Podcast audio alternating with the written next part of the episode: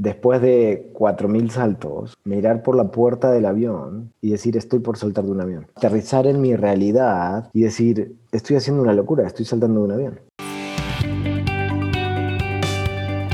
Bienvenidos todos al VidaShare Podcast, en donde platicamos con gente ordinaria acerca de sus experiencias extraordinarias, experiencias de éxito y algunas de fracaso, experiencias de inspiración y de dificultad, o experiencias tristes y otras para echar la risa pero todas con el objetivo de inspirarnos entre todos y darle valor a cada persona de nuestra audiencia a través de los aprendizajes de otras personas. Si tienes alguna experiencia que quieras compartir con los demás, escríbenos. Nos encantaría que tú también nos cuentes alguna experiencia por la que has vivido, que sientas que ayudará e inspirará a alguien más. Bienvenidos a un episodio nuevo del VidaShare Podcast número Número 16. Exactamente. Como el Sweet 16. Wow, no lo puedo creer que ya llevamos 16 episodios. Ni yo tampoco. Y tenemos una intro muy especial que, que hacer. el día de hoy. dar un segundito. Joseph no sé por qué se creyó rockstar esta vez. Como la entrada de Michael Jordan a como que la introducción en, en sus partidos de los Bulls. Eh, pero tenemos a Kike. La verdad, este Kike nos, nos, ayudó mucho a agendar a Franco Darman, que es nuestro guest de hoy. Y es un paracaidista profesional. Y muy chingona plática tuvimos con él. Entonces... Sí, creo que les va a encantar el episodio y la verdad invitamos a Enrique porque uno nos pasó el contacto y dos porque la semana pasada nos dio tanta ansiedad que solo éramos Joseph y yo que dijimos necesitamos refuerzos. Exactamente. Hombre, aquí entrando, entrando al quite, un, honor ser parte del Vida Share Team, aunque sea de, bateador emergente y de bateador temporal. No, pero ya esta vez estás de este lado, de la parte de co-host, no estás de la parte de guest. Exacto, ahora soy yo el que hace las preguntas. Muy buenas preguntas, by the way. No, pero les va a gustar mucho el episodio. Eh, una persona súper interesante y además de que hace cosas increíbles, nos da mensajes de, de persona a persona muy, muy honestos y muy enriquecedores de huevos, neta, no se la pierdan, no, no vamos a hacer esta intro demasiado larga. Eh, y gracias por escuchar como siempre. Con cariño y como siempre el VidaShare Team.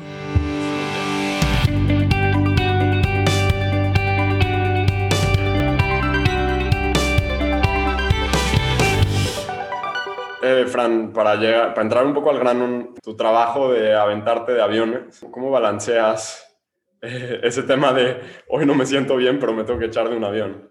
Nada más, perdón, antes de empezar, porque a Joseph siempre le encanta empezar de lleno, vamos a dar la introducción. Está Franco Darman con nosotros, que es un, especial, un experto skydiver, que a eso se dedica, es profesional, ha hecho esto muchísimos años y pues ya, ahora sí. Ahí está. Em, bueno, un poco cuando, no sé si te referís a comer y saltar, básicamente como... O nada más estar cansado, si me entiendes, de repente si, si, estoy cansado para una reunión de trabajo, ya ni modo me la chuto, pero si me entiendes, no, no está mi, mi, vida en peligro en, en, una llamada de Zoom o en una junta. Bueno, yo creo que un poco ahí la adrenalina es la que se encarga de eso, ¿no? El, el, hecho de saltar de un avión creo que te prende cada vez que saltas de un avión. Aunque estés cansado, aunque te estés durmiendo incluso en el avión, me ha pasado de dormirme en el avión y despertarme y decir, ole, estoy a punto de saltar de un avión, que va, pilas, ¿no? Y uno se despierta y reacciona y bueno, tengo que hacer esto, esto y esto y realmente estamos entrenados para esto, ¿no? O sea, desde no, no que en el primer salto te vayas a poder dormir en el avión, pero ya con 5.000 saltos de experiencia uno llega al punto donde puede calm down en gran parte de lo que es el paracaidismo y a la hora que es la acción, pues accionar. Entonces, por ejemplo, si me siento cansado, uno, si estoy muy mal, si estoy mal anímicamente y demás, elijo no saltar, porque eso nos puede poner en riesgo. Ahora, si es nada más que, bueno, hiciste 10 saltos en el día, 12 y estás un poco cansado y bueno, sabes que la adrenalina ahí está y que cuando saltes del avión ni siquiera es tanto tiempo el que tenemos, ¿no? Son 60 segundos de caída libre la mayor parte de las veces, 3 minutos bajo copa. Entonces son 4 minutos que requieren tu full atención y la adrenalina ahí se encarga de, de mover todo, ¿no? Mover tu cuerpo. De hacer que todo funcione. ¿Esa adrenalina ha disminuido a través de los 5.000 saltos? Sí y no. Eh, cada salto es diferente. Entonces, creo que siempre hay algo especial en cada salto y la adrenalina vuelve a pegar. Obviamente no es lo mismo que en los primeros cinco saltos, ¿no? Claro. Eh, pero siempre tengo un alumno nuevo siempre voy a hacer un stand nuevo, siempre mi pasajero es diferente o es algo que está padre en el paracaidismo, ¿no? Que siempre hay algo que cambia, nunca es igual. Entonces ahí es donde está la adrenalina de decir, tengo que reaccionar porque es mi vida la que está en juego y es instantáneo lo que tengo que hacer y ahí está, ¿no? La adrenalina cambia un poquito cada vez. Está cañón, ¿no? Estar como en un trabajo que pone en riesgo tu vida todos los días. O sea, te voy a decir, a mí mis exnovios por alguna razón siempre me dicen, ya, vamos a tirarnos del paracaídas y es algo que a mí me da pánico. O sea, pavor. ¿Cómo le hiciste tú la primera vez? O sea, ¿cuándo dijiste, bueno, ya, hoy me voy a subir, hoy me voy a echar del paracaídas? ¿Y cómo se volvió un, o sea, un amor, una pasión? Bueno, va, historia completa. Mi abuelo era paracaidista en 1950 en Argentina. Mi abuela era piloto de planeador, la primera mujer piloto de planeadores de Argentina. ¡Wow! Ahí se conocieron. ¡Qué increíble! se conocen en el aeroclub, de ahí pues nace mi jefe, mi papá se hace paracaidista. Está en Argentina y un día decide poner su propia zona de paracaidismo. Entonces, básicamente yo me crié en una zona de paracaidismo. Desde que soy chiquito, vivo en un lugar donde hay gente saltando de aviones y volando a la deltas. Mi hermano más grande, Marcos, fue mi instructor, de hecho. Empezó a saltar a sus 18 años. Ya volaba a la delta desde los 13 años. Mi otro hermano también es piloto de la deltas, competidor, instructor mi hermana también es paracaidista. Y yo entre todo eso dije, bueno, pues todos saltan de aviones y están en el cielo, yo quiero hacer algo diferente. Y me puse a estudiar medicina. ¡Wow! Ok. así, así fue que se conocieron, porque, bueno, no sé, Kike tiene un, dice que tiene una historia muy loca. No, pero que termine Fran de contar ah, su historia y ahorita les platico. Va. Entonces yo me pongo a estudiar medicina a los dos años de estudiar medicina dije, necesito un break, necesito tomarme unas vacaciones. Entonces me subí a mi carro con cuatro amigos, me fui de viaje y ahí a los 21 años decidí hacer mi primer salto tándem, que saltas agarrado a un instructor. Mi hermano ya era instructor, entonces él fue mi instructor. Obviamente creo que no es la experiencia que todos tienen. Creo que saltar con tu hermano es una confianza extra. Claro, sí, definitivo. Pero, pero tengo 2.000 saltos tándems y creo que el trabajo de cada instructor tándem es hacer sentir a tu pasajero como si fuera que lo conoces de toda la vida. Entonces, eh, creo que esa parte de superar ese miedo es confiar un poco en tu instructor y decir, bueno, vas, pum. Tienes que tener muy buen rapport, ¿no? Con esta persona, porque si no... Desde el segundo cero hay una conexión. Y también lo sientes cuando no está esa conexión. O sea, cuando vas a saltar de un avión, definitivamente vos vas listo a no sabes qué. Bueno, ahí está el trabajo de nosotros, los instructores, hacerlos sentir como si los conociéramos de toda la vida, ¿no? Y, me ha tocado experiencias increíbles, desde desde gente que no quiere saltar, que dicen, tengo mucho miedo, Franco. Yo sería una de esas. No voy a saltar. Y transformar, psicopatearte entre, entre el vuelo, en los 10, 15 minutos que tenemos de vuelo para que te relajes, confíes, pues te animes a hacer esa experiencia y saltar. Hasta gente que me dicen, no quiero saltar, gente que aterrizan y me dicen, quiero hacer esto para toda mi vida. Y hoy en día son compañeros míos de salto y saltamos juntos. Infinidad de experiencias, la verdad. Ahora sí les, les platico la historia. Bueno, para empezar, un año antes de que yo conociera a Fran, fui en un viaje de amigos a Puerto Escondido y fue en diciembre, diciembre de 2016. Y llegamos eh, a Puerto Escondido, estamos en la playa, justo estamos en la playa donde aterrizaban todos los, los paracaidistas, nosotros no sabíamos, pero resulta que, corrígeme si estoy mal, Fran, pero todos los fines de año se juntan todos los paracaidistas en Puerto Escondido. Hacemos un evento muy grande en Año Nuevo, justo en la empresa en la que trabajo, vienen paracaidistas de todo el mundo. Se llama Boogie y es un evento donde básicamente juntamos 200 paracaidistas una semana a compartir experiencias, diferentes saltos, diferentes cosas locas, saltar con inflables, saltar de cabeza, de parados, de panza, lo que se les ocurra. Sí, no, es, es un espectáculo impresionante cuando, o sea, tú eres un turista que va a la playa y está, y ves cada 10 minutos, cada 15 minutos aterrizan y aterrizan y se abren los paracaídas. Entonces, resulta que donde nosotros estábamos en la playa, estaban todas las, los familiares de los paracaidistas, estaban las esposas, los amigos. Bueno, para empezar, desde el primer día nos querían convencer de que nos aventaran. Y nosotros dijimos, no, estamos en plan de cuates, de echar relajo, no sé qué. Resulta un amigo se empieza a ligar a una de las amigas de los paracaidistas. En la noche ahí en Puerto Escondido se arma buen relajo, muy, muy tranquilo. Y mi cuate ya borracho le dice... Como suena muy tranquilo. Le dice... Sí, no. Mi cuate ya borracho le dice, sí, sí, sí, yo me voy a aventar, yo me voy a aventar, ¿no? Nada más lo dijo así, yo, yo creo que lo dijo nada más como para seguir el cuento y para ligar. Pasa la noche, se despierta en la mañana y le decimos, oye, te vas a aventar, ¿no? Y yo, yo esperaba que me diga, no, la neta no, güey, nada más lo dije porque estaba pedo. Me dice, sí, sí, me voy a aventar. Le digo, ¿tienes miedo? Me hace, sí, un chico.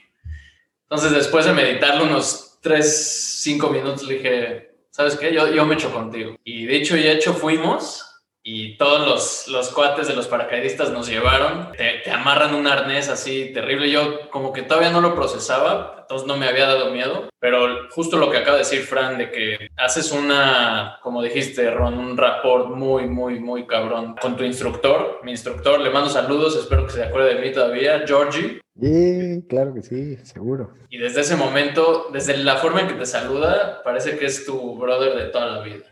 Y yo me fui más que nada con las probabilidades. Dije, oye, ¿cuántas veces te has aventado? no sé si suena muy descabellado, pero creo que me dijo nueve mil veces. Dije, ¿Nueve mil veces? Nueve mil. Dije, la, saqué mi celular antes de que lo guardara. Le, dividí nueve mil entre uno. No sé, saqué la probabilidad de que yo me muera en ese salto era 000, no sé qué. Dije, no hay pena. Sí, probablemente la probabilidad de que te mueras es más alta cada vez que te subes al coche. Un coche, claro. No, y traes doble. Bueno, eso ahorita que nos explique Fran, pero yo saqué las probabilidades y dije, no hay forma de que a mí me pase algo, ¿no? Sí, bueno. 9000 saltos y el que yo salte me vaya, no, entonces ya. En el momento en que aterrizas, dices, wow, lo quiero volver a hacer. Es una experiencia que por lo menos debes hacer una vez en tu vida. Entonces, al siguiente año, vuelvo a ir así de último minuto a Puerto Escondido y estoy en el aeropuerto en la fila de Viva Aerobús y atrás de mí está, yo no sabía quién era, pues estaba Fran. Entonces, me puse a platicar porque la fila tardaba años y le digo, ¿a dónde van ustedes? No, va a Puerto Escondido. Y creo que Fran traía así look como deportivo. Le digo, ¿tú eres paracaidista? Me hace, sí. Ah, ya, qué chingón, ya le platiqué, ¿no? Totalmente. Pero, te habías aventado el año Sí, no, ese, ese año ya no me aventé. No se animó a saltar conmigo. ¿Qué pasó, Fran? No lo convenciste. Sí. no, lo, no, no, pero bueno, todavía hay tiempo. Hay más tiempo que vida. Hay, hay, cuando quieras venir a Paracaidismo Cuautla, Skydive Cuautla, te esperamos, vente, te echas un saltito con nosotros, te lo vas a pasar increíble, se viene. No, y ahora que, que, vayan los que no se han aventado, estos dos. A, a, mí te voy a decir la verdad, a mí, a mí nunca me han dado el miedo como las alturas. O sea, me puedo acercar a, a la azotea, así como que no, no tengo tema, pero por algún motivo me da miedo subirme al avión y no tener los huevos de aventarme. ¿Sí me explico? Sí. Me da miedo ese failure de decir, estoy encima, ya estoy listo y puta, no puedo hacerlo, no puedo hacerlo. Ya no hay, una vez que subes... Sí podrías, sinceramente sí podrías. Si ese es tu miedo, eh, estando ahí, conectas con tu instructor y sí salta. Nos pasa al revés.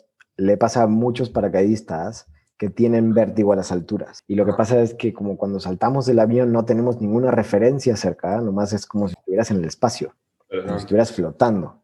No, no ves que se te acerca el suelo a 200 kilómetros por hora sinceramente es como, siento que estoy flotando y si muevo esto así, me muevo para adelante y si hago esto así, hago un giro y si hago para acá, voy para allá y es como sentirte como un pájaro, como si pudieras volar realmente. Y después a la hora de abrir el paracaídas, nomás el, el reloj te dice es hora de abrir, abres tu paracaídas y es como si estuvieras volando un parapente y otra vez se pone todo tan calmo que es bajar de ese rush que eres la caída libre, que la adrenalina te pega porque dices estoy saltando de un avión, qué miedo. Te das cuenta que no puedes hacer nada, ya saltaste del avión, o sea, el avión no puedes regresar. Entonces, pues ya te, la jugaste, ya estás hacia afuera, te queda o disfrutar o sufrir pues disfruto aunque sean mis últimos dos minutos de vida. Y una vez, que se, abre para... y una vez que se abre el paracaídas, pues todo se calma y ahora puedes platicar con tu instructor y puedes disfrutar la vista. Es una experiencia completa, única. Entonces, re regresando a tu historia, Fran, a pesar de todo el background que tenías de tu familia, ¿nunca te aventaste hasta los 21 años?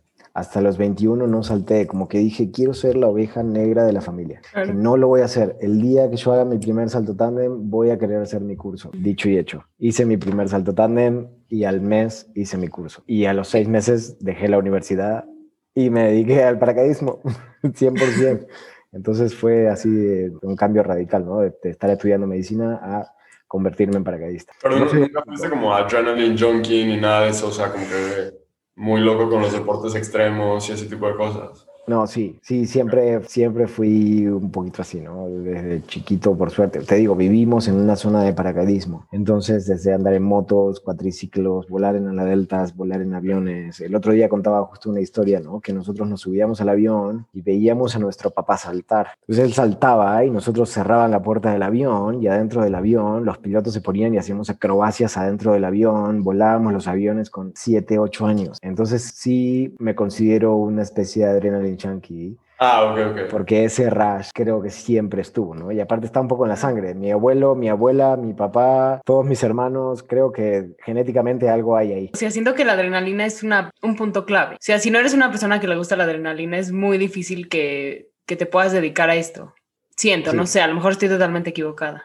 Puede que te, que te cambie completamente la perspectiva y que de repente de ser una persona súper calma pases a ser una adrenalina yankee, pero mm, no lo sé. Yo creo que fui un poquito así toda la vida. Hablas, hablas mucho del miedo, eh, o no el miedo, pero como la adrenalina antes de aventarte del avión y a lo mejor un poco durante. Eh, ¿Pero alguna vez durante una caída o mientras estás como parachuting ya abajo tenido como que algo que en verdad te da miedo? Que de repente a lo mejor jalas el paracaídas y a la primera no se jaló y le tienes que hacer otra vez o que piensas que vas a caer en un lugar que no debes. Me ha pasado alguna vez, después de 4.000 saltos, mirar por la puerta del avión y decir, estoy por saltar de un avión. Y, y como aterrizar en mi realidad y decir, estoy haciendo una locura, estoy saltando de un avión. Después de 4.000 y tantos saltos.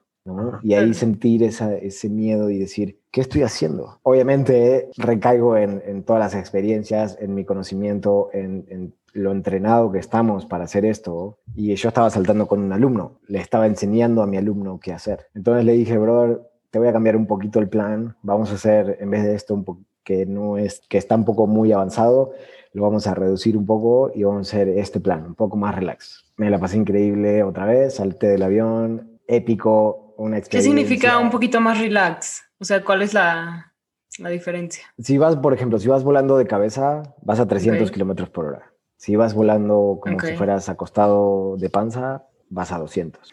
en ese salto justamente habíamos decidido salir de la mano, ponernos de cabeza, pasarnos a parados, de ahí pasarnos a un, le decimos ángulo, entonces vamos ni de panza ni de cabeza, vamos como en un ángulo, nos vamos desplazando mucho y en ese ángulo yo le iba a hacer una señal, íbamos a dar una vuelta a los dos, y íbamos a seguir avanzando. Entonces o sea, literalmente acrobacias en el aire.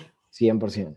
Entonces eso era demasiado. Entonces le dije, bueno, vamos a reducir un poquito esto y vamos a hacer nada más un ángulo. Entonces hicimos todo el salto con un ángulo y que estuvo increíble. Yo salimos del avión, lo llamé, se acercó, me dijo, ¿puedo hacer esto, esto y esto? Le digo, sí, tú haz lo que quieras, yo te voy a estar mirando todo el tiempo. Nos la pasamos increíble, la verdad. Pero bueno, sí pasa que de repente pasan cosas o sentimientos como, como sí te entra un poquito ese miedo, ¿no? De que pues estás saltando de un avión. Entonces, también creo que eso te ayuda a tenerle el respeto que merece el deporte para no hacer locuras y, y, cuidarnos todos, ¿no? Oye, Fran, yo tengo, tengo la duda. Platícanos un poquito cómo es que llegaste a ser instructor en México, ¿no? Porque tú eres argentino. Pero ¿cómo llegaste a México? ¿Cuál es, cuál es esa historia? Desde chiquito, básicamente casi todo, no casi todos, pero el, paracaidismo es un deporte caro. Entonces, si te quieres dedicar al paracaidismo o, o, tienes mucho dinero o tienes que trabajar en el deporte, creo que casi como que en cualquier deporte.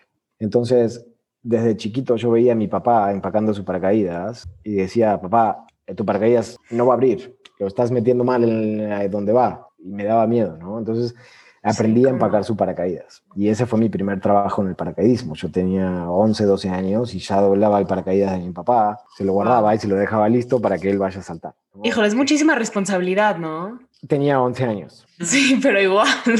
Es como aprender a doblar tus sábanas, básicamente. Okay. Eh, al final de cuentas es lo mismo.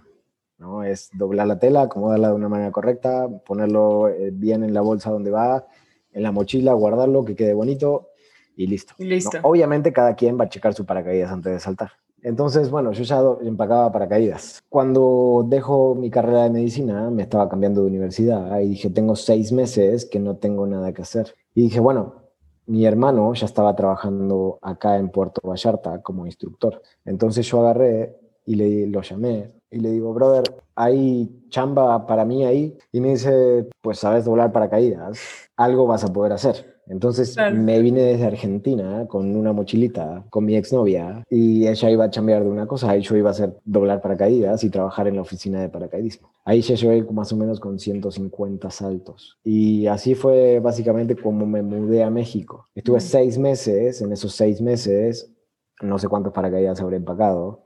También hacía chamba de oficina, atendía el teléfono, editaba videos, iba a buscar a la gente, los llevaba al aeropuerto, los traía, hacía de todo para pues trabajar dentro del, mismo ambiente en el que yo quería estar. Y en esos seis meses me fui a Estados Unidos y tomé mi primer curso de coach. Y ya con tu curso de coach puedes ser camarógrafo de tandems o de cualquier salto que se haga, básicamente, y puedes enseñarle a alguien más, porque ya tenía experiencia como para poder volar a, a, un lado de alguien más, sin la responsabilidad de tener que enseñarle todo de cero, ¿no? Yo le podía enseñar a ya paracaidistas. Y bueno, así fue que me mudé a México, empecé a dar cocheos y empecé a hacer cámaras y a hacer todo el resto que hacía. Volví a Argentina, estuve siete meses allá, hice tres saltos y me estaba volviendo loco. Dije, no, no. Sí, me imagino. No, puede ser esto. Entonces de ahí me volví, volví a México. Bueno, de hecho vendí mi auto, me fui a Estados Unidos, hice 150 saltos más que eran los que necesitaba para hacer mi curso de instructor tándem y volví a México, hice mi curso de instructor tándem en México, en Puerto Vallarta, con Víctor Fernández de Skydive Vallarta, que se los recomiendo si quieren ir un lugar increíble para saltar. Llegué ahí, hice mi curso, empecé a hacer tandems. A los meses hice mi curso de instructora FF, que es para poder enseñar a la gente que no sabe nada y quieren ser paracaidistas. Entonces de ahí ya le podía enseñar a gente. Y de ahí básicamente dije, México me, me, dio todo, me está dando todo, entonces me quedé en México. Y vivo en México, de hecho, porque uno, como les digo, me dio todo, la oportunidad de ser instructor, camarógrafo, chamba. De todo. todo. Pero más que nada me dio amigos, me dio familia en otro país que me convenía laboralmente a mí y además como compito internacionalmente México está al ladito de Estados Unidos. Entonces yo podía entrar y salir a Estados Unidos para competir mucho más económico que si yo tengo que viajar desde Argentina a Estados Unidos. Platícanos un poco más de, las competencias. La verdad creo que es un deporte que, que nadie ve, o sea, que no sale ni ESPN y, y, a lo mejor no estamos muy como familiarizados, ¿no? De cómo, cómo funciona. En el paracaidismo hay varios tipos de competencias. Lo vamos a dividir en dos categorías súper grandes y después lo vamos especializando si quieren. Yo me dedico a, de entre estos dos grandes grupos, puede ser cosas, actividades de caída libre o una vez que abres tu paracaídas, te digo que es una experiencia completamente diferente. Es como manejar tu paracaídas. Yo me dedico al manejo del paracaídas. La disciplina que yo hago se llama canopy piloting.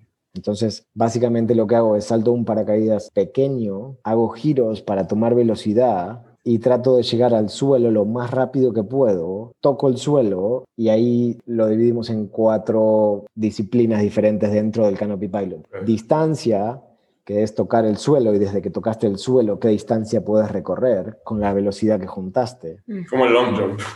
Exacto. Ándale, ándale. De hecho, velocidad ponen dos sensores que son súper específicos con milisegundos entonces uno entra por una puerta que tiene un sensor, tiene que cortar el sensor, cruzar un curso de, de 70 metros con una curva de 75 grados y salir por el final del curso sin haberse separado más de un metro y medio del suelo. El récord del mundo es 1.9, 1.8 segundos.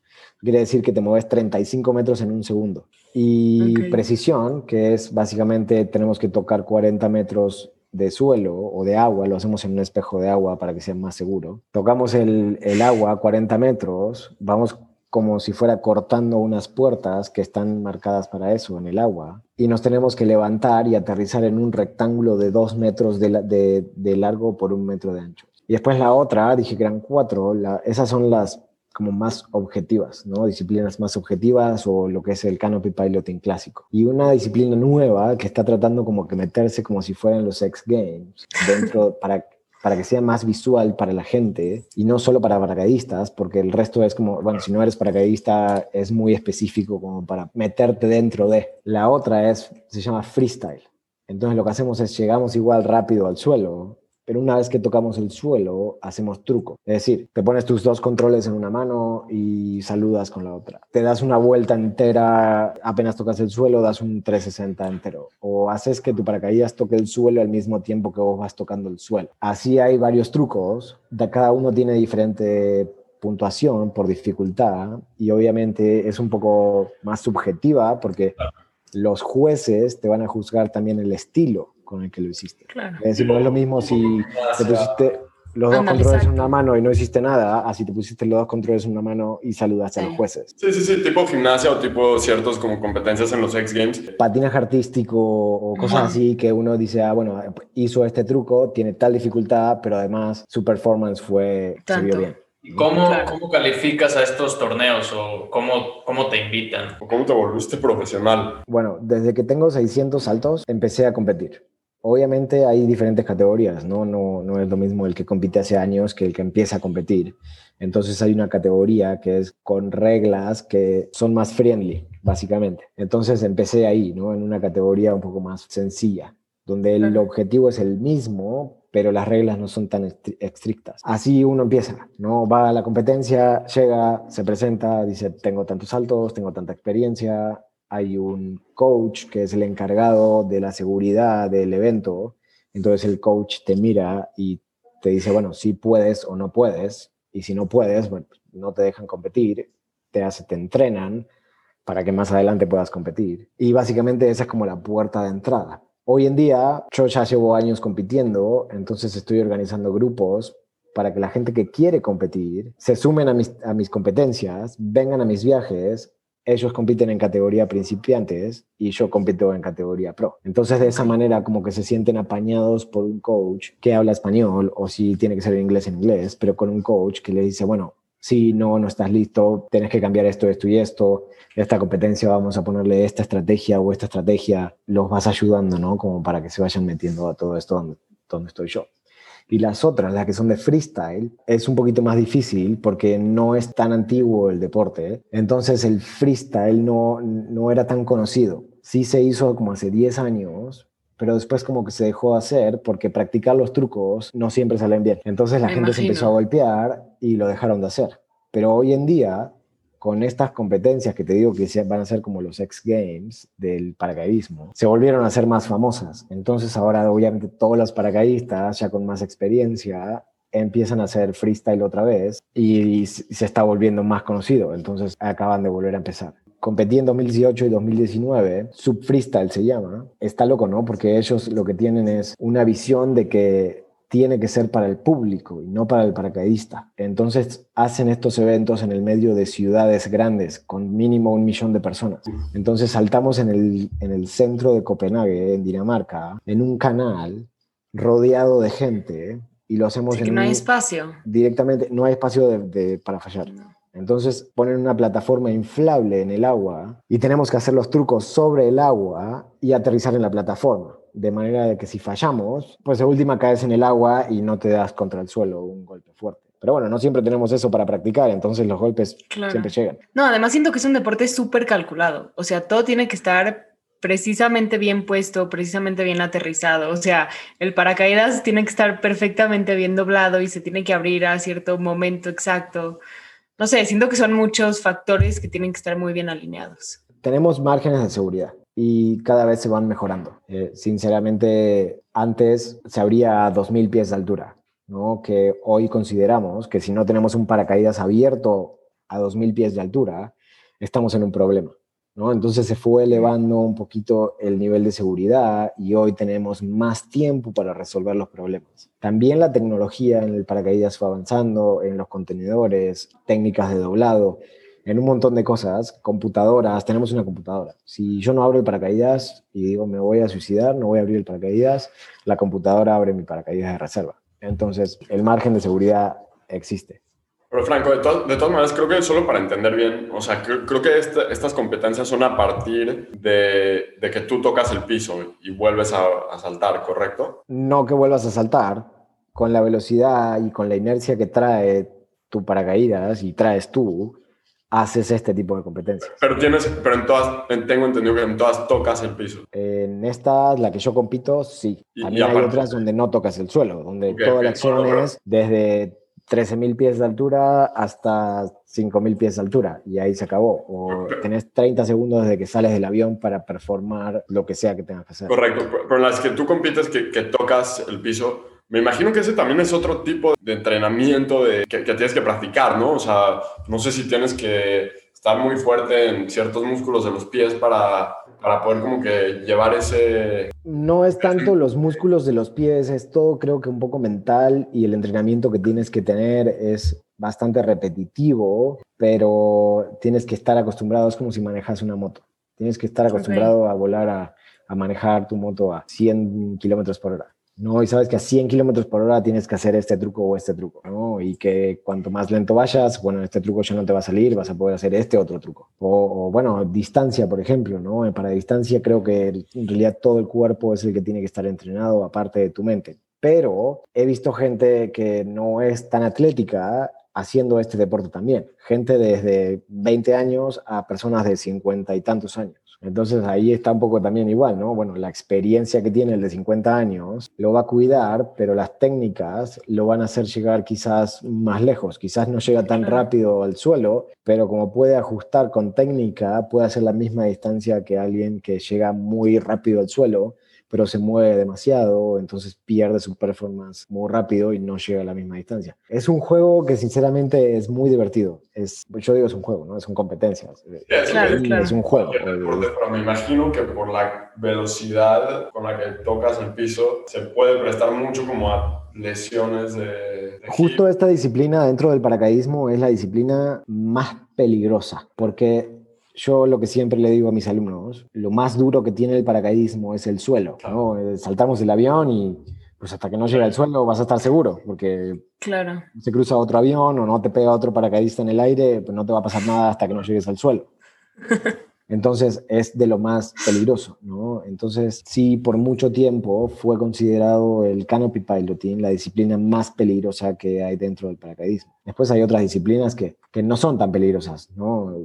Cosas de caída libre, free fly, gente que va sola, que hace nada más figuras, maromas, se agarran el pie en lo que siguen volando, mil cosas que también van evolucionando mucho con la tecnología que hoy hay, túneles de viento, diferentes técnicas, más aprendizaje, coaches que, que hacen yoga y que hacen otros deportes que también complementan una disciplina con la otra. Entonces, la verdad que te digo, el paracaidismo es muy joven y sigue evolucionando un montón. Sí, me imagino, y suena también como un arte.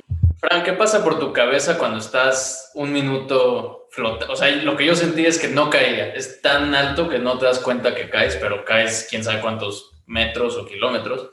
¿Qué pasa por tu cabeza en todos esos momentos? Y cada salto supongo que es distinto, ¿no? Ninguno se parece a otro. Te digo, cada salto es distinto, ¿no? Creo que un poco lo que pasa por tu cabeza es que te enfocas tanto en lo que estás haciendo que te permite olvidarte de todo el resto. Si te peleaste con tu mujer, si tu hijo estaba chillando antes, eh, son esos segundos donde uno dice, bueno, foco total en lo que estoy haciendo y ahí te concentras en a lo que vas, ¿no? Tengo que estar a un lado del coach, tengo que estar de frente al coach, tengo que subir, bajar, tengo que dar una maroma. Todos son diferentes, pero lo, lo padre de esto es es que realmente te desenfoca de todo el resto y te permite estar 100% en lo que estás haciendo en ese momento, ¿no? Entonces te trae a la vida, que, que, en realidad es vivir el momento a momento, ni vivir del pasado, ni vivir del futuro, vivir de donde estás en ese momento. Eso está increíble, porque siento que todo el tiempo estamos como spaced out, pensando en millón cantidad de cosas. Pero lo, que quiero decir es, el otro día me agarró una lluvia horrible cuando estaba manejando, y es como un poco eso, ¿no? O sea, si está lloviendo fuertísimo y vas medio rápido, te tienes que concentrar más. Entonces, no vas agarrando el celular hasta le bajar la música porque como que el río, ¿sí me entiendes? Entonces siento que es un poco, o sea, tú sabes que te tienes que concentrar fully en lo que estás haciendo porque si no, en verdad, tu vida se pone 100%. Y es eso, ¿no? Es poder, te desenfocas de todo el resto y te clavas en lo que estás haciendo en ese momento, ¿no? Lo mismo una vez que abriste el paracaídas. Abriste el paracaídas y bueno, no voy a estar pensando en qué tengo que comprar para cenar. Estoy pensando en cómo, a dónde tengo que aterrizar, dónde están mis compañeros. Hay uno acá, uno acá, este va más rápido, este más despacio. Tienes que manejar tu carro y estás, tenés una chance de aterrizarlo bien, porque si no te vas a dar un golpe. Tenés que ver exacto dónde tiene que ser el lugar donde vas a aterrizar qué viento hay, pues muchas cosas que hay que medir, ¿no? Entonces, desde que saltas del avión hasta que aterrizas, es el foco del estar en el aquí y ahora. Y está increíble, creo que eso es gran parte de lo que a, los paracaidistas les llama mucho la atención y es lo que los atrapa. Más que la adrenalina, estoy saltando de un avión, no, es puedo enfocar de todo el resto y enfocarme solamente en esto. ¿Por qué? Porque requiere mi total atención. Eso está increíble tu experiencia más, digamos, tenebrosa o que más miedo te ha dado que hayas saltado y, digas como, wow, esto sí me, me espanté? ¿Alguna vez algún choque en caída libre que venís volando y de repente sentís un golpe como si vas en tu carro y de repente te lleva puesto otro carro? Ahí eh, alguna vez me espanté así de decir, ¿estoy bien? ¿Sí estoy bien? Sí estoy bien. Ah, va. Y ahí sigo. Después al, Obviamente la primera vez que liberas tu paracaídas principal y abres el de reserva es como un miedo que dices, ¿qué está pasando? ¿Por qué estoy acá? Y bueno, sueltas tu paracaídas principal, abres tu paracaídas de reserva y eso pues ya es... Y respiras, ¿no? Es como reset. Si tienes un botón de reset en la compu, le das ahí el reset y ya está todo normal y abre normal. Después, alguna otra experiencia así que haya tenido en el avión, que haya fallado el avión. Y uno dice, pues, yo sé que yo me tiro, pero... pues sí, pero el piloto y, y todo el resto y que realmente pues a veces estamos tan bajo que si falla el avión tan bajo, no te puedes aventar, es mejor quedarte en el avión. Esa primera vez que chocaste con algo, o sea, ¿sí sucedió? Sí, sí. ¿Y, qué fue? ¿Qué era? ¿Otra persona? Otra persona que miró, miró chueco y se vino para otro lado donde no tenía que ir. Nosotros nos movemos muy rápido, entonces uno no se da cuenta cuando va bien pegado a otra persona que se está moviendo a la misma velocidad no se da cuenta. Pero imagínate que vas a 250 kilómetros claro, es un impacto. En un segundo recorres un montón de distancia. Si ese recorrido es en otra dirección, te llevas. ¿Y al día siguiente estabas con el golpe sentido? No, no, nunca me pasó nada, sinceramente. por lo que he visto, porque te sigo en tus redes, siempre te lanzas con casco y equipo de protección, ¿no? ¿Qué, ¿Qué, nos puedes decir de eso? Ya, me encanta que aquí entra la parte super médica de Enrique, de a ver, cuéntame cómo le haces. Lo mismo, ¿no? Tecnología va avanzando. Sinceramente, cada quien se va cuidando como quiere, ¿eh? pero es obligatorio el uso de un casco y un sistema de apertura automática para cada paracaidista. Eh, después el resto, sinceramente, creo que es uno de los deportes que menos protecciones usan. Fui a hacer snowboard y tenía mis pants con mi protección contra mis golpes, mis rodilleras, eh, un protector para la columna, el casco tampoco es obligatorio. Hay gente que no bordea sin casco. ¿no? Entonces ahí está creo que un poquito en cada quien en mantenerse seguro lo mejor que pueda para que no le pase nada. Hace años la gente saltaba con unos cascos que eran nada más una protección de tela, básicamente, como para que no se te vuele el cabello y, y ya. Para que no te despeines. Exacto. Y hoy, hoy sí existe esa posibilidad. ¿no? Yo salto con casco, tengo dos, tengo uno que es open face, donde puedo escuchar mejor el aire, donde puedo, siento que puedo respirar mejor. Y tengo uno que es cerrado, pues no me entra el viento y me puedo concentrar un poquito más en todo lo que estoy haciendo. Mucho más que eso no utilizo. O sea, un casco cerrado tipo de motociclista o de Fórmula 1. Claro, Exacto, es un casco cerrado donde bajas un visor y estás completamente cubierto de la cabeza. Yo lo que, lo que, la verdad fue, es tanta la adrenalina cuando por lo menos hice yo mi único y primer salto, que no, no tengo así los recuerdos tan vívidos por tanta adrenalina, pero lo que más disfruté fue la vista, te digo, fue en Puerto Escondido, entonces veía el mar, veía la playa, ves cómo pegan las olas, pero he visto que Frana se ha lanzado también en Dubái, miles de lados. ¿Cuál ha sido tu, tu ciudad favorita que, te, o sea, la que más te ha gustado para, para lanzarte, sobre todo por la vista? Bueno, creo que todas tienen un poquito cada, son saltos diferentes, ¿no? Salté en Dubai en el desierto, por ejemplo, y es diferente a saltar en la palmera porque en una tienes el mar, la palmera es así, edificios gigantes. Si tengo que elegir el mi favorito por la vista, creo que entre Puerto Vallarta y Puerto Escondido son mis favoritos porque tenés mar, arena, una pequeña ciudad y en Puerto Vallarta tenés las montañas detrás, entonces Eso está increíble. Salté en varios lugares, afortunadamente. El salto en, en Copenhague, en el medio de una ciudad, el hecho de saltar en el medio de una ciudad es impactante. Aparte fue un salto de un helicóptero a 5.000 pies de altura. O sea, le, le, agregó varios factores en una competencia. Aterrizar en un colchón de pues, inflable que está en el agua. O sea, vista, si es por vista, creo que Puerto Vallarta o Puerto Escondido se llevan ahí mis, mis justo, justo, te iba a preguntar que nos describas como el salto del cual estás más orgulloso. Uf, bueno, en una de mis competencias internacionales, esta de freestyle, quedé segundo del mundo, así que creo que mi performance fue muy buena, entonces creo que estoy bien orgulloso de tener mi medalla colgada en mi cuarto con un segundo lugar del mundo. Entonces creo que wow. es. Les dije que iban a. ¿Y fue, fue, con, fue con, un salto eso? Un crack. Fueron saltos, pero ese primer salto fue el que más puntaje me dio.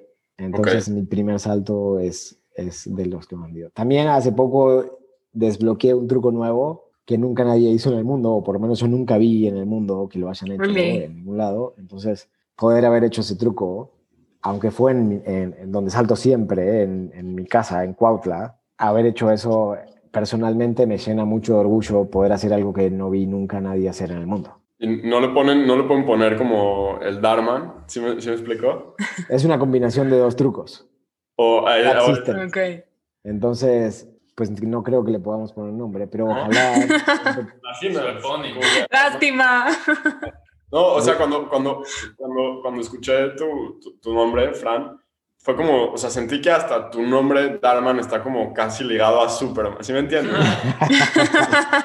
Entonces, como que suena, suena cool. Ah, se me echó un Darman, ¿sí me entiendes? Me eché un Darman. Le voy a poner, le voy a poner, voy a inventar un truco. Voy a inventar un truco y le voy a poner mi nombre para que quede acá. En Video Share dije que iba a inventar un truco y ahí está. Exacto. 100%. Aquí en VidaShare somos muy buenos para dar terribles ideas, así que... Oye, Fran, yo tengo la duda, ¿cómo es la vida de un paracaidista? O sea, fuera de que eres paracaidista profesional, también eres instructor. ¿Y cómo es, cómo es tu día a día? O sea, no, eres, no es, supongo que no es como, no sé, algún oficinista que va a la oficina, trabaja, se regresa a su casa. ¿Cómo es, cómo es tu vida diaria? Pues bastante parecida, la verdad, me tengo que levantar temprano, hacer ejercicio, echarme una ducha, salir para la zona, llegar y disfrutar de mi día, ¿no? O sea, básicamente, afortunadamente elegí un trabajo que, que disfruto mucho. Entonces, o sea, pero... el oficinista que ama su trabajo. Entonces, igual, ¿no? El, sí, pues llegar... sí, pero es muy diferente estar sentado en una computadora a estarte tirando de un avión no sé cuántas veces al día. Completamente, pero si amas lo que estás haciendo y te da la posibilidad de reírte y pasarla bien todo el día, pues es bastante parecido, ¿no? Ahora, sí tenemos que tener, yo creo que un poco el punto de seguridad y nuestros estándares de seguridad bien claros para poder, como instructor, mantener al resto de la comunidad segura. 100%.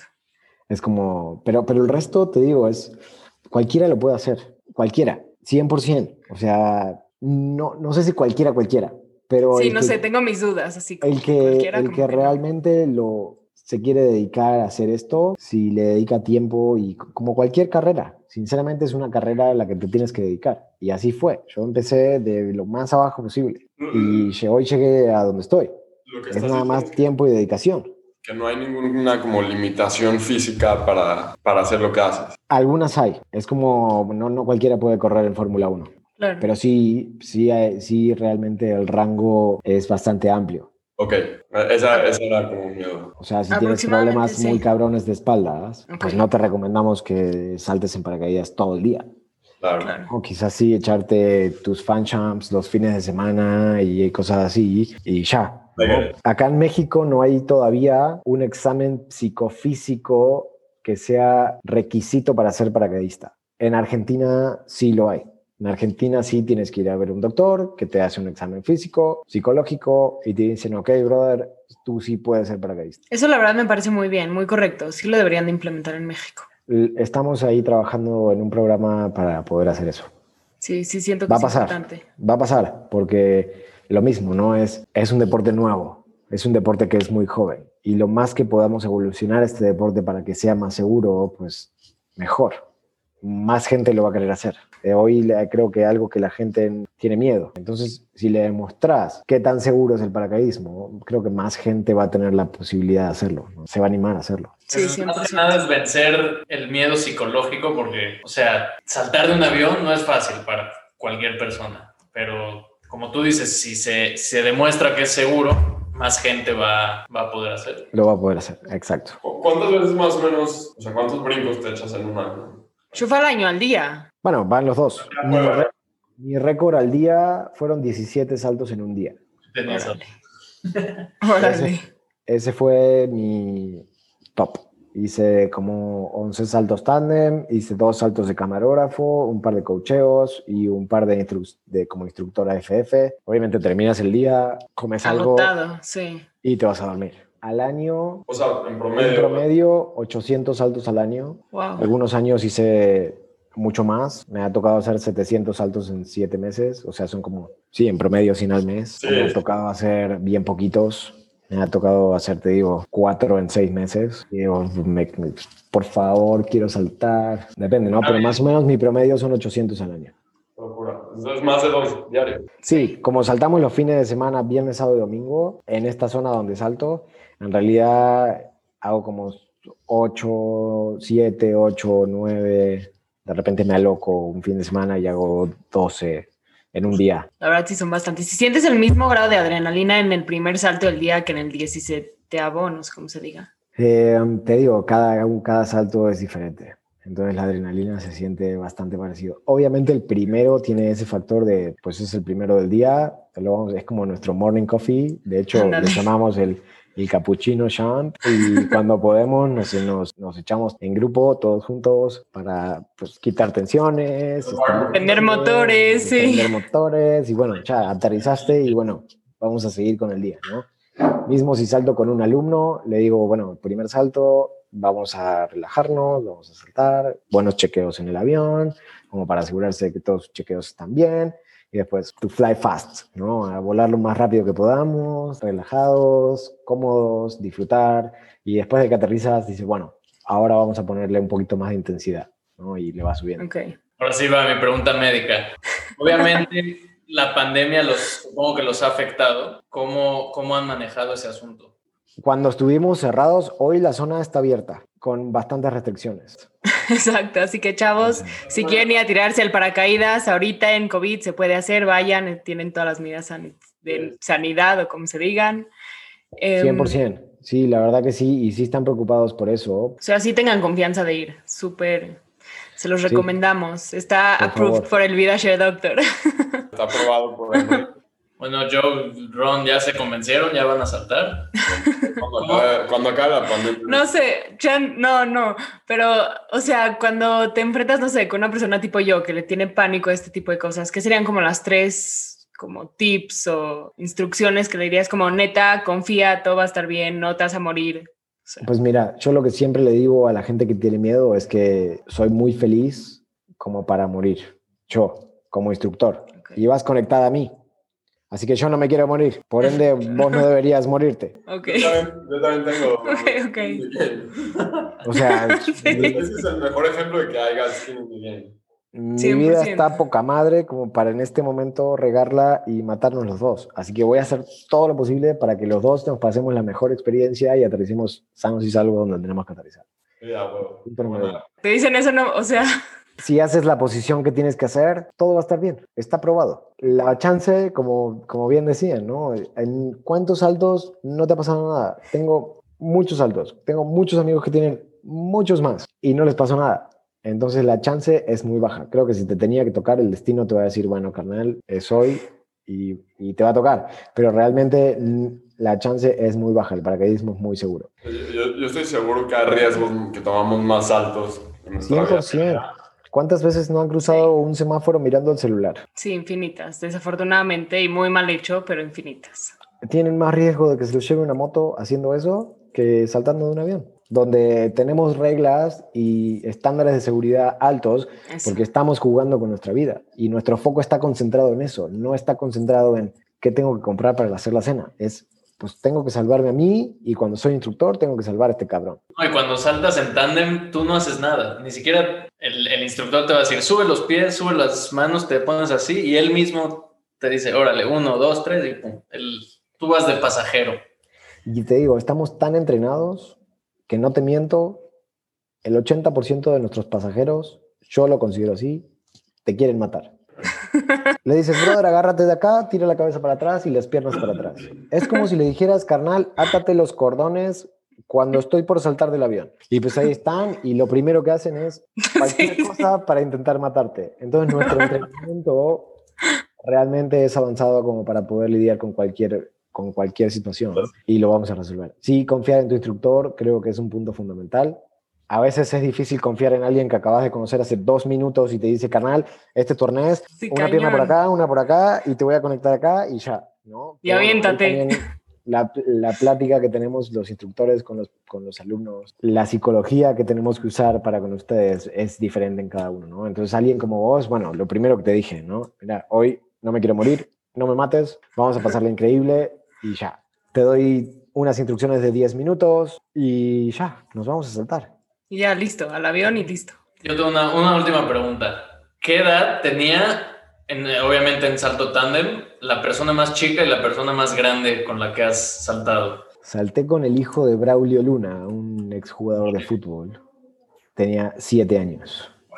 Wow. Ese fue mi más chico. Lo que piden es 25 kilos. Si tiene 25 kilos, queda bien en el arnés, y con eso es suficiente. Y la más grande, una señora de Canadá de 94 años. ¡Wow! ¡Órale! A ver, nunca es tarde. No. Nunca es tarde. No, no. Digo, la señora dijo, yo ya estoy jugada, pues pase lo que pase, ya viví, pues vamos. Pero, pues, no, es, es, un, o sea, lo digo así como un chiste, ¿no? Pero la verdad la señora se la pasó increíble, de las mejores experiencias de su vida, súper agradecida con, conmigo como instructor, ¿Cuántos saltos tándem te has echado, Franco? Más de 2.000. Más de 2.000 en tándem. Y tengo como 3.000 y tantos saltos solo. Independiente entre coacheos, gente que no que pues le estoy haciendo video, gente que quiere aprender desde cero, gente que ya tiene experiencia y quieren mejorar competencias, entrenamientos propios para mí, es decir, bueno, pues necesito que alguien me coache o solito me subo al avión, armo mi plan y digo, tengo que hacer esto, esto y esto, me gustaría mejorar en esto o en esto. Este año quiero ganar un mundial, así que estoy entrenando de hecho bastante solo. No solo porque tengo todo un equipo atrás, ¿no? Claro, Afortunadamente estar compitiendo a este nivel pues me permite tener un equipo de, de apoyo, ¿no? Hoy estoy, me entrena un gimnasio, el templo, que no sé ah, si lo han escuchado. Sí, lo ubico perfecto. El templo me entrena personalmente para que, porque les dije, quiero ganar un mundial y me dijeron, bueno, brother, te vamos a ayudar para que físicamente no te falte nada. Me pusieron un, nutriólogo para que alimenticiamente, para no me falte nada. Claro, para la alimentación. exacto, nutrición, que esté todo al 100. Tengo una psicóloga deportiva que se está encargando de que mis, mis, objetivos sean claros y que vaya uno a la vez. Y sinceramente está muy bueno si nunca escucharon de un psicólogo deportivo y tienen algún gol en su vida como deportistas, contraten uno porque te cambia completamente el foco de lo que estás haciendo. Sí, de acuerdo. Tengo mi coach personal, que es mi hermano, de verdad mi hermano de sangre, que es el que me empezó a meter en todo esto, es el que me entrena para hacer mis trucos, para ser más rápido, para ser más eficiente. Tengo algunos otros patrocinadores de equipamiento y demás. Entonces creo, hoy tengo todo un equipo armado tras mío. Uno llega, ¿no? Obviamente al principio no tenía nada y... No, es poco a poco, igual que todo en la vida. Exacto. Que, está increíble. Mucho platicar contigo, en verdad fascinante y, te felicito por, por esa actitud que tienes y por hacer algo que, que te gusta tanto en la vida. Ojalá que, que te apasiona tanto. la gente pudiera hacer de lo que la apasiona Vivir de lo que le apasiona. 100%. Sinceramente es lo que yo le aconsejo a todo el mundo. A mí me, el paracaidismo me atrapó. Estaba estudiando otra cosa, estaba en otro país. Tuve que sacrificar quizás años de ver a mi familia, estar lejos, estar solo, estar en el medio de la nada de repente con gente que no conozco, con días que, que no quiero, de repente digo, no, hoy no quiero esto, pero si hago esto voy a llegar a mi objetivo, ¿no? Y, y la he pasado mal también, pero creo que todos deberían luchar por lo que quieren en su vida, ¿no? ya sea medicina, el, que, el médico, brother, yo son mis ídolos, porque todo lo que sacrifican para, para, poder llegar a hacer lo que hacen y lo que les apasiona, que en realidad es ayudar gente y, y mantener gente segura y a salvo y que se sientan bien. Lo que sea que quieran hacer, algo van a tener que sacrificar. Siempre, siempre. Pero todo se puede. A ver, si, si uno que, que yo que estudiaba medicina llegué a ser paracaidista y competidor y y hacer lo que quiero, pues creo que cualquiera, cualquiera puede hacerlo, ¿no? Y te digo, yo no soy de una familia millonaria. Me empecé a meter en el deporte y le busqué la manera para poder estar dentro del ambiente que yo quiero y seguir creciendo como, como paso a paso, sinceramente. No, no esperen, si quieren ser astronautas, no esperen mañana estar subiéndose a una nave espacial. Van a tener que cumplir todo un proceso para poder llegar ahí. Y creo que cualquiera puede llegar a donde, a donde quiere. Como tú las ganas. Empezaste literalmente doblando los paracaídas. Brother, yo llevaba al hijo de mi jefe al colegio y era el que me pagaba lo de la quincena y me decía, bueno, pues ahí te va, necesito que lleves a mi hijo al colegio. Y yo, pues... o ibas al aeropuerto a recoger a gente. Exacto. Y así me ganaba lo que podía y con lo que podía iba y lo invertía en lo que lo tenía que invertir, en más altos, en equipo nuevo, en lo que sea y así conozco la historia de mucha gente que empezó de la nada, de cero, gente súper humilde, gente pobre, brother, que son paracaidistas. Y decís, no, quizás no tiene para comer, pero le, le echan unas ganas para poder hacer ese saltito al fin de semana. Y esa es la manera en la que van a seguir evolucionando. Ese saltito. Si estás bien enfocado, si estás concentrado, si realmente tienes tus objetivos claros, lo vas a poder hacer. Y creo que es súper valioso lo que estás diciendo, que todo al final es un proceso. Y sí, chance al principio no te la pasas increíble y no es lo que quieres estar haciendo, pero si estás ahí constantemente, lo sacas. Y otra cosa que vi, eh, que me tocó en el paracaidismo, es que no hace falta que empieces con 18 años, o con 20, o con 30. Hay gente que empieza con 40 años y hoy son compañeros míos de salto y son instructores que saltan al lado mío. Tengo instructores en, que saltan con nosotros que tienen sesenta y tantos años y tienen una experiencia y una dedicación y, le ponen el tiempo y, ahí están. Y no, nunca crean que es tarde, nunca es tarde. Para nada. Muy importante. Sí, para nada en la vida. Estoy totalmente de acuerdo con eso. Pero, wow, de verdad nos encantó platicar contigo. Y si alguien igual que yo, se anima en un futuro a aventarse en paracaídas, ¿en dónde te pueden encontrar? Si alguien se anima igual que yo a saltar, ya está. Listo, ¿en dónde te podemos encontrar, contactar o dónde nos recomiendas ir? Por, mi, por mis páginas Facebook, Instagram me pueden encontrar. Yo trabajo en Skydive Cuautla son los mismos dueños o la misma empresa que Skydive Puebla y que Puerto Escondido. Si buquean en cualquiera de, los tres lugares, posiblemente me vean en la zona dando vueltas. Eh, y si no, creo que cualquier zona de paracaidismo los puede atender. Eh, les recomiendo esta porque es la mejor que hay en México. Es la que más estándares de seguridad tiene. Buenísimo. Si no, directo conmigo, Franco Darman. Me buscan en Instagram, me buscan en Facebook, y por ahí, por lo general, respondo en el día. Si se me pasa y estoy en una competencia, pues no te voy a responder en el día, ¿no? Como les decía. Claro, claro. Estar enfocado en lo que estás. Si no, puedes estar tirándote el paracaídas respondiendo DMs de gente. sí. Tuve mil peleas con mi ex por eso, ¿no? Es que no me hablaste en todo el día. Y yo, y no te voy a hablar. no lo esperes, porque estoy clavado en lo que estoy haciendo. Al final del día cuando ya no estoy saltando, voy a agarrar mi teléfono y te voy a poner un mensajito, pues ya no estoy saltando, estoy bien y ya. Pero no, pero no esperen que un sábado les responda a la hora, porque posiblemente no les vaya a responder. Oye, aprovecho porque, como dijo Fran, es un deporte caro, pero en México la verdad yo creo que es muy accesible. Ahorita en la mente estoy comparando el precio con una prueba de, de COVID. De COVID. Está accesible. Es más barato. países supongo que es mucho más caro. Es más barato saltar de un avión que hacerte la prueba de COVID. Está cañón. Ahí está, chavos, ya, no hay pretexto. Solo para ya terminar, eh, me imagino que antes de tus competencias haces algo como para entrar en, en el zone un poco, escuchas música como para Pump You Up, etcétera. Danos como tres canciones que, que escuchas cuando necesitas esa motivación o entrar como en esa zona de concentración. Tres canciones, me, me, matas con los nombres, porque soy muy malo con eso de acordarme el nombre de cada canción, la neta. Pongo un playlist y, y, voy con eso. Soy mucho más físico también, entonces mi manera de concentrar es hacer como un yoga en la mañana, estirar, prepararme, hacer un plan de lo que tengo que hacer, cómo están los vientos y más físicamente a lo que tengo que hacer. Y hago malabares también. Entonces me pongo y hago malabares y hago handstands y de esa manera creo que, prendo todo mi cuerpo.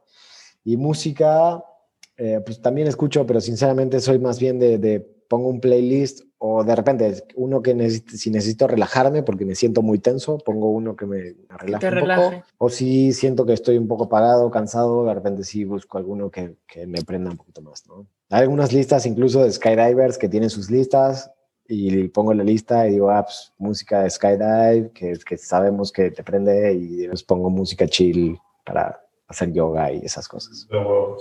Buenísimo. Este, vamos a dejar igual toda la información aquí abajo, el Instagram, la página de internet, etcétera, etcétera, por si alguien se quiere meter, va a estar en la descripción. Y igual vamos a agregar músicas de alguna playlist de skydiving a la Vida Share Playlist, así que acuérdense. Les paso una. Les paso la que, la que siempre, casi siempre escucho, es la del playlist de un amigo, es Solajados, se llama el playlist, que está bueno, la verdad y solajados, porque en realidad en el paracaidismo creo que un poco en todo empezó como en un chiste, ¿eh? pero entre que tienes que estar sólido con cierta tensión muscular y relajado.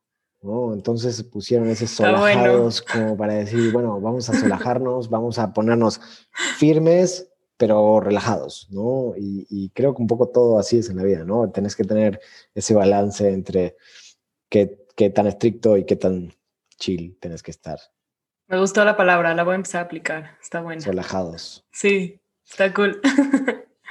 pues bueno, en verdad, mil, mil gracias por contarnos toda tu historia, por platicar con nosotros, por tu tiempo. Y de verdad fue un gusto tenerte acá con nosotros. El gusto es mío, sinceramente, contar un poquito mi historia y, y tratar de, de motivar a cualquier persona que no sabe bien qué hacer con su vida o que no se anima a, tomar cualquier tipo de decisión, ojalá esto los motive y la historia de, otro ser humano, otro par que tienen en el mundo universo y lo estoy disfrutando mucho. Así que cualquiera que quiera cumplir sus sueños, anímese, dele para adelante, pide ayuda si necesita ayuda y estoy seguro que si estás haciendo lo que te apasiona, siempre vas a encontrar o la solución o alguien que te dé la solución. Y así vas a seguir pasito a pasito. Así que muchas gracias a ustedes por, dejar, por darme la oportunidad de compartir mi experiencia.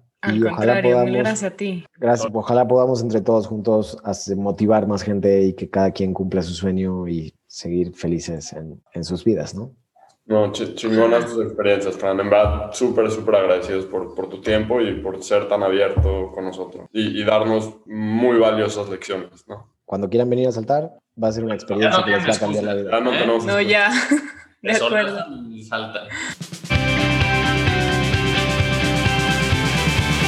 Este fue un episodio más del Vida Podcast. Muchas gracias a todos por escucharnos como siempre. Porfa, suscríbanse a nuestro podcast en Apple, Spotify y en YouTube. Déjenos un review, déjenos estrellitas, déjenos comments. Todo de verdad no saben cómo nos ayuda. Toda la información de Franco Darman la pueden encontrar en su cuenta de Instagram personal, que es arroba darman-franco. Y para vivir la experiencia de aventarse de un avión con paracaídas, pueden checar la página de Instagram en donde Franco es instructor, que es arroba o si no, en la página de internet que es skydivecuautla.com. En VidaShare buscamos tener conversaciones con gente ordinaria que vive experiencias extraordinarias. Si te gustaría contarnos algo sobre ti y compartir tu historia con los demás, por favor no tengas pena en escribirnos por Instagram, arroba vidashare-podcast. Nos encantaría poder platicar contigo en nuestro siguiente episodio. Con cariño y como siempre, el VidaShare Team.